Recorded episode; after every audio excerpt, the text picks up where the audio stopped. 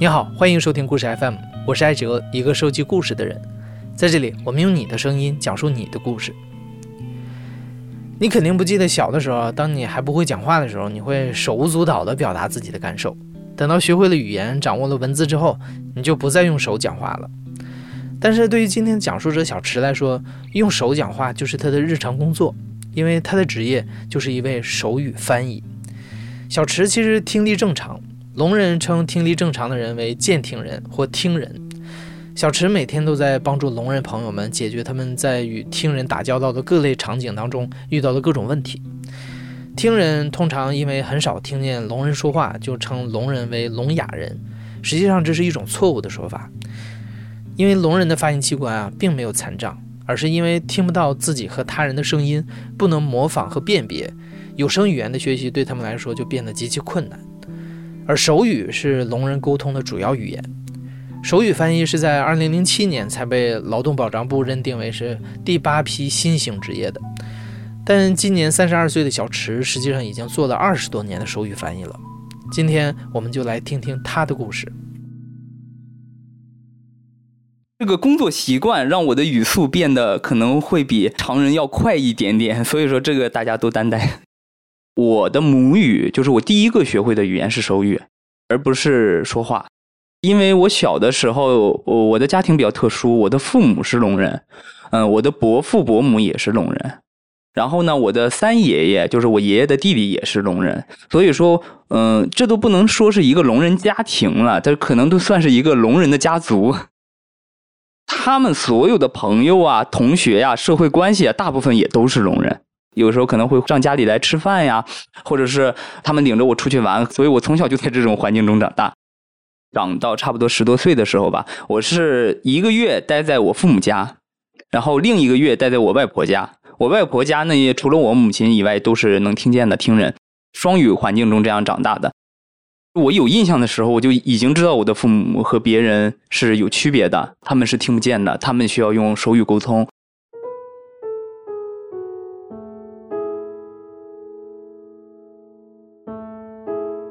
嗯，那时候我差不多七八岁吧，我还和他们一起睡。有一天晚上，嗯，我突然醒了，然后那时候就是灯完全闭上了嘛，我就听到有东西在动，我就很奇怪。然后我借着月光，我就看见他俩是在聊天，闭着灯聊天。虽然说我还很小，但是我已经知道说手语是需要光源的。然后我就很好奇，我就细细的看，我看他俩怎么聊天。最后我才发现，他俩是用了一种很奇特的方式，就是。通过摸着对方的手，然后摸着对方的脸，他知道打什么。哎，就这种，我觉得还蛮浪漫的。之所以小池的父母还会在黑暗当中抚摸彼此的脸庞，是因为表情和身体姿态也是手语当中的重要组成部分，就类似于口语当中的语气词和副词。例如“不知道”这个词，手语的表述是一个手掌置于前额，然后向另一侧划过。同时需要脸露出疑惑状，这个时候面部表情就非常关键。而身体姿态不但可以在描述动作的时候体现动作幅度的大小，而且在用手语讲故事的时候，身体姿态可以在其中区分不同的人物和角色。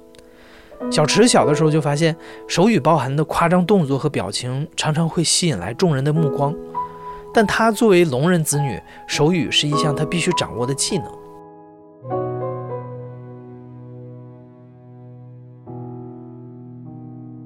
我从差不多四五岁的时候就已经已经开始做手语翻译了，嗯，因为家里面开厂嘛，这是也是这种家族企业这种的，就是我爷爷带头，呃，我的姑姑、伯父、伯母，我的妈妈、爸爸，他们都在这个公司里面工作。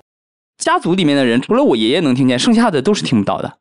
我家以前是开那个涂料厂的，就是这种什么刷墙的这种漆这种的。比如说，突然来了一个订货的电话，如果我爷爷不在的话，其他人是听不到的。哎，电话那个灯亮了啊，他们知道来电话了。附近又没有员工，员工都去工作了，他们就只能找到我说：“你你去接电话。”接电话说：“啊，你好，啊，我这里是什么建华涂料厂。”对面可能说：“啊，我需要几桶几桶涂料。”这边我母亲就可能会打手语询问对方，说是：“呃，是要内墙的还是外墙的？”这时候我就会翻译过去，我说：“是内墙的还是外墙的？”然后对面就可能回答说是内墙的五桶，外墙的十桶。就这样，我再给他翻译回去。其实这里面它很难翻译的一个是什么？是颜色。包括现在也是手语里面的颜色，就是几个基础颜色是是有名词的，但是再有什么折石啊，呃，什么其他的一些颜色，它就很难形容。那时候也是一样，那个一个涂料厂里面的颜色有很多很多各种各样的。就我和我母亲，我俩在这种实战的经验中，呃，总结出来一套经验，就是我们拿着这个涂料色卡给它打开，然后让我看着这些颜色。当对面说我要呃两桶粉红色的。我从这个纸卡上指出这个颜色，告诉我母亲，我会指到这个粉红色的，我说再打个二，他就知道啊，这个要两桶。长大之后，小池日常除了帮助自己的家人，父母的聋人朋友偶尔遇到沟通上的麻烦，也会给他打电话。小池上学的时候学的专业是电子商务，手语翻译对于小池来说并不是一份职业，而是他生活的一部分。直到小池二十一岁那年。有一天，市龙协发了一个手语翻译的招聘通知，一直在龙协工作的母亲鼓励小池去试一试。当时大连要成立一家聋人驾校，但是没有合适的人能去做翻译。虽然说小时候有一些翻译的经历和这个手语的环境，但我并不觉得自己能胜任手语翻译这个工作，因为跟父母交流的时候用的更多的有时候是家庭式手语。那我们会创造一些家庭的手势来用。其实他拿到社会上的聋人去跟聋人交流的时候，他是并不通用的。所以说，当时我是心里比较打鼓的。但是我母亲跟我说，说现在这个聋人驾校是一件大事。这个群体这么多年听人都又能开车啊，又能去通过开车去去获得工作呀。说聋人现在终于有这个机会可以学车了。但是他们现在就是缺一个翻译，没有翻译的话，他们还是学不了车，他们没法实现他们开车的这个梦想。然后我当时想了想，我说，那我就去试一试吧。然后我就去那个市残联报名，就正式的转入到驾校里面。二零一零年吧，差不多，它是全中国第三家聋人驾校，其他两家都在北京。然后当时聋人学车的需求还是很大的，全国各地的聋人都会飞往大连，或者坐火车啊、坐高铁、坐船啊、坐飞机啊，他们都会聚在大连，然后来学车。进了驾校之后，其实我刚开始的工作状态是有点懵的。全国各地他的手语都是有方言的，然后他们都突然一下聚在一起。嗯，我之前那点功底啊，就就包括这个，呃，就跟父母交流的，或者跟本地聋人交流的这点经验，根本就不够用。咱就举一个例子，就是上海手语和北京手语，他俩的手语差别就特别特别大。北京的手语方言，他喜欢借音，就比如说，呃，我们说垃圾，北京的手语打法是先打一个坏，再打个小鸡的鸡，然后这样他借的其实是鸡的这个音。呃，然后我们手语翻译圈子也经常开玩笑，就说北京的鸡是战斗机，因为什么？它那个鸡的作用太多了啊，机遇、机会、机器 什么，这它都用那个鸡。比如说上海手语，它可能就是比较偏于借象，它早晨是摸一下下巴，他们的理解是什么呢？就早晨的时候人刮胡子，把下巴刮得特别光，他一摸就是早晨。然后下午的时候就在下面有一个动作手势，表明长出胡茬来了，这就是下午的意思。因为通用手语的缺位，如果想要和各个城市的聋人有效交流，小池就要迅速学习并掌握不同城市的手语发言，并且就像小池在翻译涂料颜色的时候发现的，手语中类似于复杂的颜色名词这样的词汇还存在很多空白，在学车这样特定的使用场景当中，相关的专业词汇也需要通过使用者自创来完成。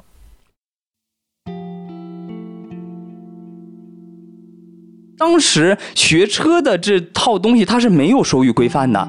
比如说挂档，嗯，踩离合、松离合、转向灯，所有车这里面一系列的这些动作，它是没有手语的。我们需要自己发明，编出一套自己的用语。新的聋人来了之后，我们会先把这个手语动作教给他们。比如说我做一个挂档的动作，我再打一个挂档的手语，把他俩联系起来，让聋人知道我打这个动作就是挂档的意思。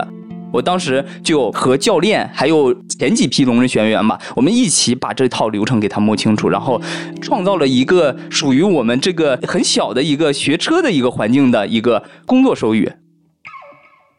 其实教练他是不能下车的，他全程都在副驾驶坐着。然后这时候为什么说手语翻译特别辛苦呢？因为你要站在车外面，站在挡风玻璃的前面，给他们指某一个点。如果手语翻译在车后座坐着的话，那聋聋人不能一边开车一边把头转过去看你说话。夏天的时候在太阳太阳地里晒着，呃，是晒得特别特别黑。然后冬天的时候就披着那个羽绒服，然后跟他们在外面练车，基本就是每天和他们一起吃一起住，然后学车，就基本是二十四小时在一起嘛。驾校来的聋人都是我服务的，基本那些年差不多千八百个是有了吧。当我在驾校干了一年两年的时候吧，差不多我那时候手语，我觉得就是在当时的我来看已经很牛了。就是市里面的一些重要的会议呀，还有一些聋人的一些大型的活动啊，也都会去邀请我去作为一个手语翻译，就感觉就是打遍天下无敌手那种感觉，就有一种年轻人的中二啊，或者是那种呃骄傲啊在里面吧。然后有一天我回到家，嗯，我爸在那吃饭呢，啊，我就跟我爸说，我说，哎呀，我现在可牛了啊，这个市里的聋人都挺认可我的啊，都觉得我手语可好了。然后他当时打了一段特别溜的，就是特别聋人味儿的那种聋人手语，动作是特别快的。然后他打完了之后，他问我，我刚才说什么了？你给我翻译一下。然后我当时我就，你说大脑就宕机了。然后我也没跟他说话，我就回去房间，我就自己想。经过这件事，我就收起了自己的那种，哎，那种感觉自己小有成就啊，或者那种骄傲的感觉，然后开始真真正正的、特别努力的去看每一个聋人，就是来驾校学车的每一个聋人的每一个动作，开始真正的我手语进行的一种从一个广度开始往深度扎的一个过程。那时候开始。在学车之余，比如说我们在一起吃饭的时候，在休息的时候，我会看他们聊天。当我只要有一个词看不懂，我就立马会打断他们的谈话。比如说他们在说说说说一大段话，突然打出一个我不认识的词，立马我就会拽住他的手，我说你你刚才打的那个词是什么意思？你给我解释一下。可能大家觉得这种这种行为特别没礼貌，但是聋人他们超级喜欢我这种行为。看完了之后呢，你要把这个词记住。你要去验证这个词的通用性，找另一个聋人，故意说这个话题，把这个手语词汇打出来，然后看他能不能看懂你的意思。就这样的情况，我又经历了两三年吧，就差不多在我在驾校做了四五年的时候，啊，我父亲他突然跟我说，说你现在手语真棒，就是这五年的经历。嗯，换来了我父亲对我的一个认可。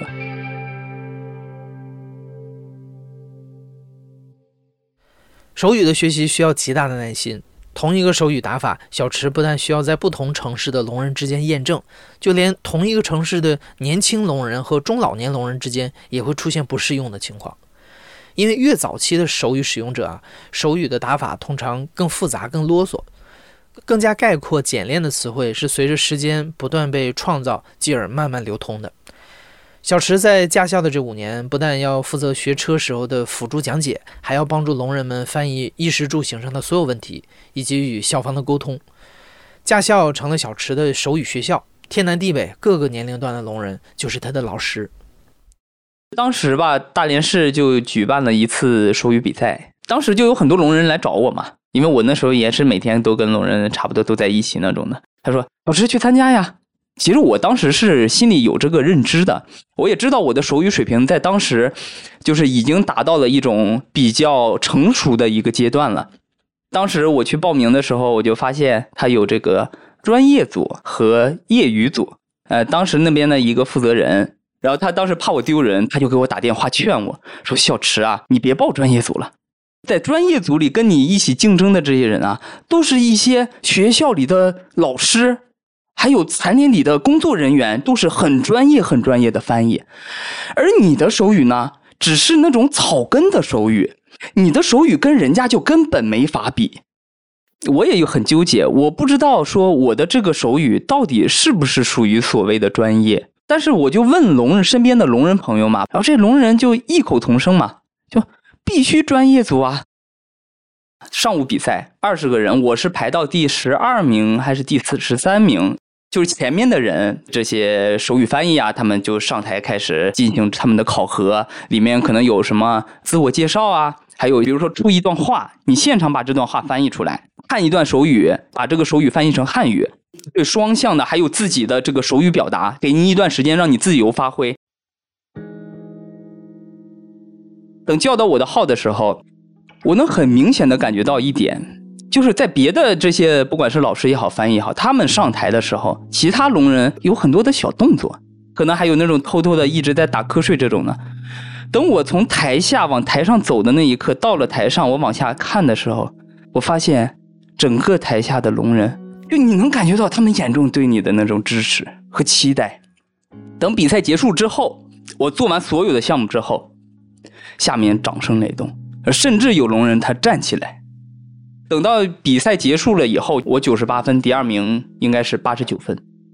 大连市的这一块他请了好多好多学术界的大咖。嗯，当时有中国通用手语词典的这个北师大的顾定倩教授，还有这个资深的手语翻译，就是咱们这个圈子里面的老前辈。在比完赛了之后，我还记得当时那个方红校长，他是咱们这个手语圈子里面的大佬中的大佬。他过来以后，用特别兴奋的一种。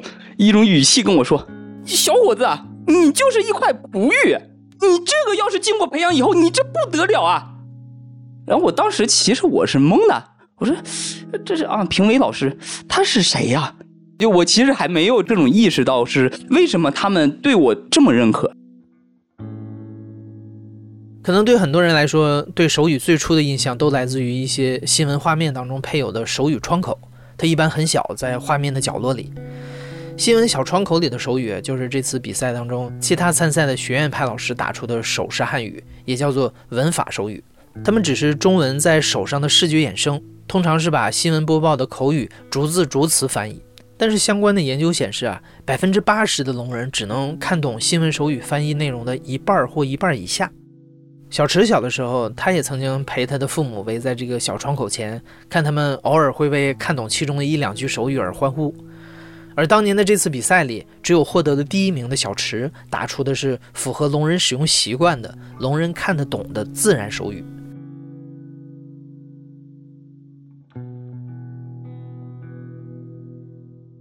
等到后期，我在这个行业里面，我工作面涉及到全国的时候，我开始接触这些老师们，接触这些手语研究者们，然后找到这些群体了之后，我才知道，很多年以来，其实中国手语它一直处于一个。思维里面就是手语应该按照汉语的语序打，他们都认为只有按照汉语的语序打出来的所谓的这个手势汉语才是真正的手语。聋人真正在生活中使用的手语，不是手语，呃，就是一种比划。这么多聋人真正在工作生活中使用的手语，反倒不是手语了。但是经过着社会的发展，包括一些国外的一些理论知识的进入，虽然说在底层的这些手语翻译们可能接触不到，但是在学术平台上，还有这些专业领域里面，其实大家的这个思维都开始往实用手语这方面，所谓的自然手语这方面转换了。你如果换成我现在，我现在也才三十多岁嘛，但是如果你让我看见一个二十几岁的小伙子或者小姑娘，他把手语打得很好，我也会很激动的，因为真的是你这个圈子里面后继有人了。就这一次之后，就别人什么有的人说我呀，说我手语什么你你的手语很土啊，或者你的手语是草根手语啊，我就无所谓了，因为我知道我是对的。比赛完之后，又回到了一个很平淡的生活里，差不多有又有半年的时间嘛。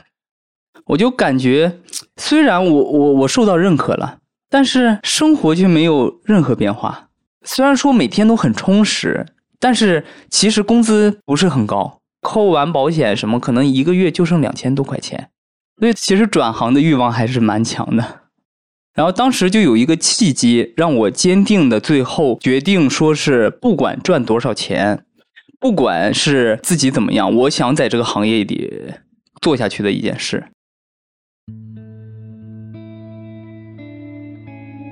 当时辽宁这边组织了一次旅行，就是聋人他们自发式的，他们一群人凑钱雇了一个司机，租了一台旅游大巴车这种的，然后这些人呢从辽宁出发，然后全国各地转一圈，最后转到云南那边，他们在经过广西北海市的时候的那个高速公路上，那台大巴翻车了。翻车了之后，当时有应该是两个聋人还是三个聋人当场就去世了，很多聋人受伤了。当时下午四点的时候，我电话突然响了，我一看是是有关部门的这个电话，因为我存着嘛，我们都有工作关系。现在马上收拾好东西上机场，六点的飞机立马起飞。当时已经四点了，就是完全没有准备。然后我爱人都挺懵的，你知道吗？他说怎么了？你要去哪呀？我说应该是到南方那边，应该是出事了，现在要急需手语翻译。当时要从广州转机。落在广州之后，广州下大雨，真的，外面的那个闪电呀，那个暴雨啊，配合得上当时的那种这种突发情况，再加上我自己的情绪，我很害怕。到了北海机场，差不多已经凌晨两点三点，因为广西那边的手语发展是呃稍微有一些落后的，出了事之后。他们只能做这种最基础的救人的工作，还有这个治疗的工作，因为语言没法沟通，他们根本不知道他们是谁，他们从哪来。嗯，可能大体知道他们都是辽宁的，但是每个人的信息在那边还是模糊的。这距离案发已经差不多都一天多的时间了，而我的主要工作当时就是把这五十多个聋人的个人信息给调查清楚。当时他是分了三个医院，然后不同的病房。当我看到那些聋人，他们受伤的那个样子，真的，我当时之前的那种害怕的感觉，有点慌的感觉，其实在当时是没有的。一门心思就是我要把这件工作给他做好。你想，有的他手断了啊，有的那头部受伤，一只眼睛露在外面的，而且你的语速还不能太快，因为你要配合他的伤势嘛，你要跟他反复确认他的身份才行。问出来了之后呢，我给他写在本上，半天加上下午的一两个小时，差不多这些所有人的身份信息基本就都能捋出来了，真的让我感觉很难受。当时还有一件事情，就是有个聋人他出事了之后，他就开始做手术嘛。做完手术之后，就是我去医院去工作的时候，给他们翻译的时候，聋人的儿子他已经到那边了。然后他就跟我说：“他说这个手术做完了之后，我妈的腿里面还有十多个玻璃的碎渣在里面没取出来。”然后我说：“我说怎么会出现这种情况呢？”他说：“做完手术以后，我妈说她疼，她也没法清楚的描述她自己身上所所所发生的事情。然后他儿子去了之后，用手语跟他母亲了解了具体情况，重新拍片子，发现竟然还是这种状态的。”我就觉得，如果说我们国家的手语翻译人能更多一点，我觉得他们受的苦能少一点。所以当时我就想，我不能退出这个工作，我要继续在这个行业里做。我决定扎到这个行业里，一直做到我生命结束的那个。在医院的时候，那时候我待了两天三天的时候，就是有一些聋人子女啊，陆陆续续已经赶到了。当时我就在观察，观察到一件很有意思的事情，就是我们大连的一个聋人和沈阳的一个聋人。这个大连的聋人，他女儿来了之后呢，他就可以给他提供翻译了。但是沈阳的那个聋人呢，他还是没有翻译可用，因为翻译太少了。最后我发现他们是怎么翻译的呢？是由这个沈阳的聋人先说出他的需求，让大连的这个聋人看懂，再由大连的这个聋人。转换成大连手语和他家庭用语翻译给他的女儿，再由他女儿翻译给医生或者护士或者他需要翻译的对象。我看到了这一点之后，我突然有了一个想法，就是我可不可以把这些会手语，并且还愿意为聋人做翻译服务的这些聋人子女，我想把他们聚在一起，建一个群，以备这种不时之需或者突发情况。然后当时很快的时间吧，就是全国各地就拉了将近一百多人的这个群，这个群现在还在。自那以后，小池通过一年一年的慢慢积累，服务过的聋人越来越多，他的工作范围也从大连市扩展到了全国各地。小池希望可以服务到聋人从生到死的各种需要手语翻译的时刻。他现在的工作内容不但包括聋人的婚礼、葬礼、就医、旅行，还包括协助解决一些聋人父母和听人子女的纠纷等等。其中还有一个重要的服务场景，就是公安局和法院。刑事诉讼活动中牵扯到的聋人啊，必须通过专业的手语翻译人员来沟通表达。有一个聋人，他是盗窃，然后当时是公安那边给我打电话。说有一个聋人，他现在在看守所里，你能不能过来为我们提供翻译服务？那我说好啊，OK 呀。呃，第二天我就开着车去了。当时公安这边为什么要请我去？是因为他们说这个聋人是不认罪，就所有的证据都已经很清晰了，就是也有视频的这个录像，也有这个什么证物，呃，证人的指控，所有的东西都有，但他就是不认罪。啊，说你能不能跟他沟通一下？我也很奇怪，因为他犯的那个事情并不是太严重，可能进去了也就是两三个月，也可能就能就能出来。到了看守所的时候呢，我就看到了这个聋人，然后他整个状态是很局促的。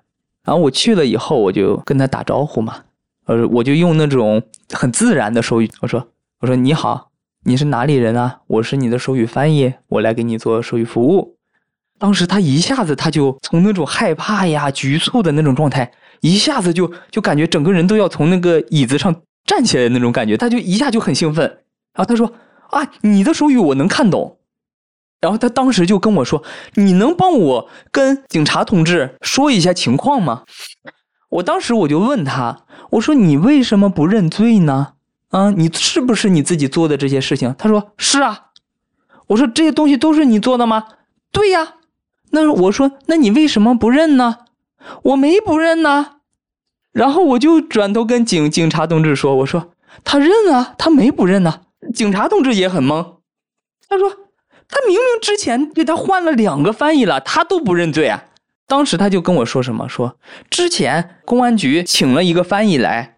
他的手语我根本就看不懂，他只念过小学一年级，他连自己的名字都不会写。最后很顺利的就让他同意签字，然后所有的东西他都认可，然后就这件事情就结束了。就是因为这个手语沟通的问题，以至于说就是这件事办的这么麻烦。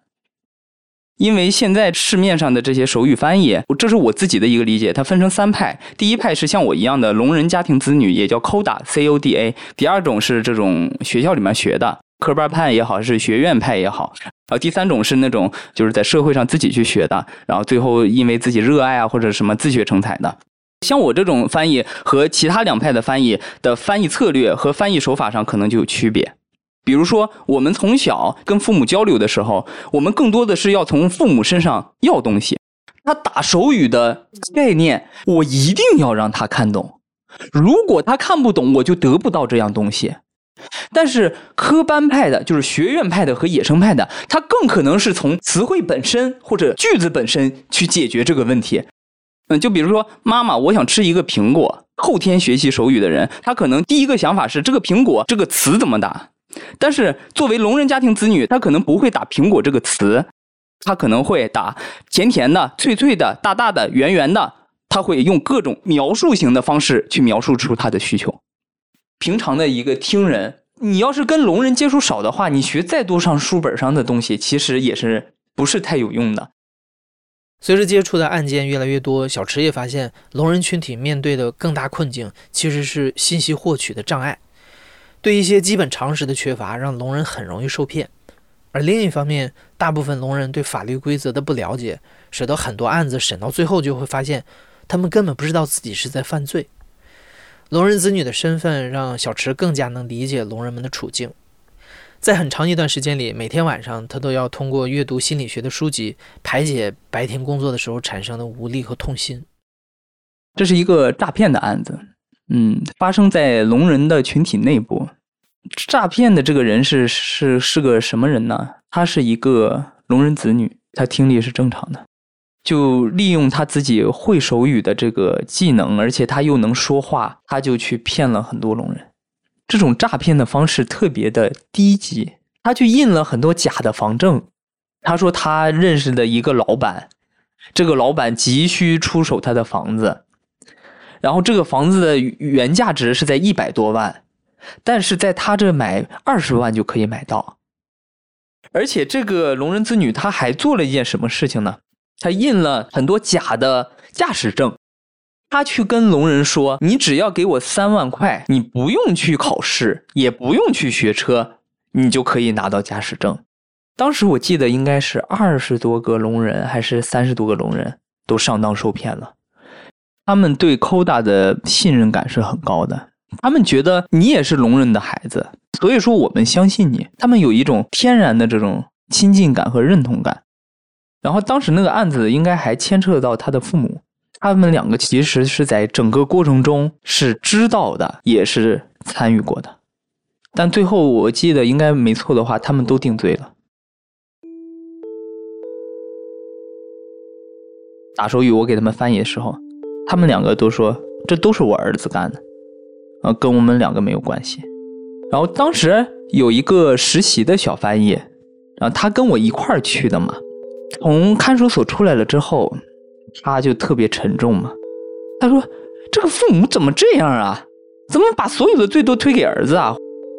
但是我我个人觉得。就是在我这么多年的工作经验和与聋人接触的这个来看，其实他父母并不一定不爱他的儿子，可能他们俩的一个想法就是，他是主谋，他叫我们这么干的。他们觉得就是我们做的这个不是犯罪。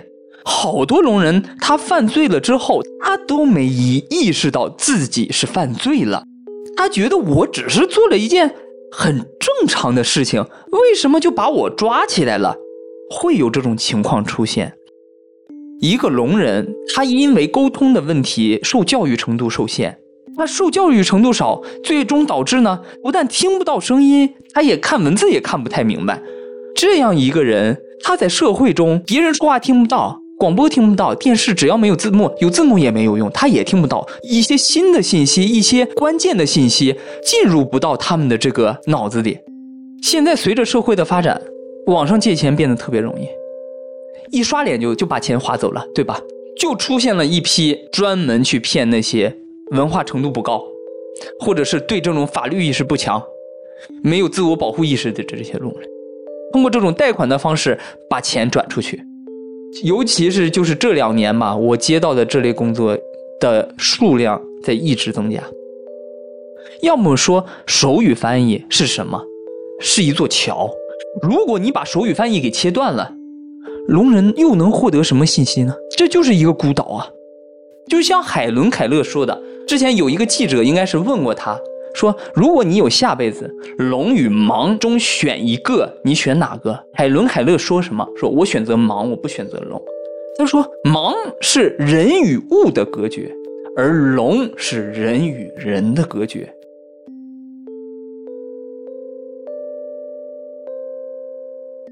过去疫情的三年，小池用一大部分的精力经营起自己的媒体号，为聋人们翻译一些重要的新闻和政策。无论是病毒还是新技术，每每有新事物产生，对于聋人群体来说都是成倍的潜在危机。他们无法及时获取信息，也无法快速应变。身体上的障碍在隔绝的系统中早已经演化成精神上的隔阂。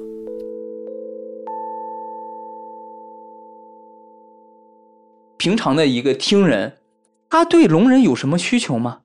就在中国现在这个环境里，大部分大家可能都更愿意站在一个立场上，是聋人是一个弱势群体，他们需要帮助，他们需要从听人身上获取一些东西，获取一些帮助。听这些话听的更多。我们一个听人想去找工作，可能更多的是通过什么招聘会啊，或者是网络。但是我发现我周围大部分的聋人。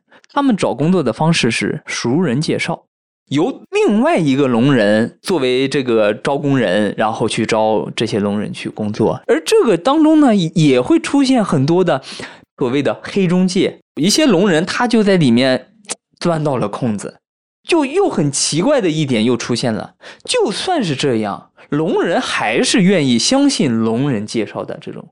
所以说，他这这这个整体的这个氛围，他就是有一点。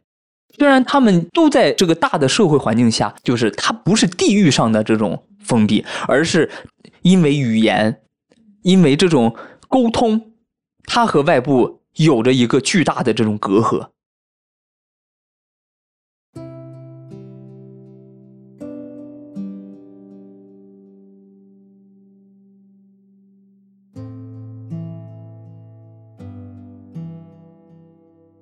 在采访快要结束的时候，小池的妻子走进来送了两盘水果。他怕自己说话的声音被录进去，就很自然地跟小池打了一段手语来交流。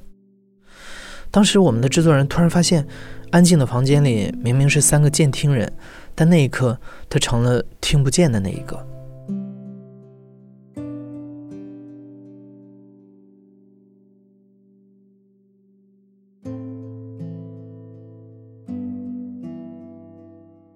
你现在正在收听的是《亲历者自述》的声音节目故事 FM，我是主播哲。本期节目由印璇制作，声音设计桑泉。感谢你的收听，咱们下期再见。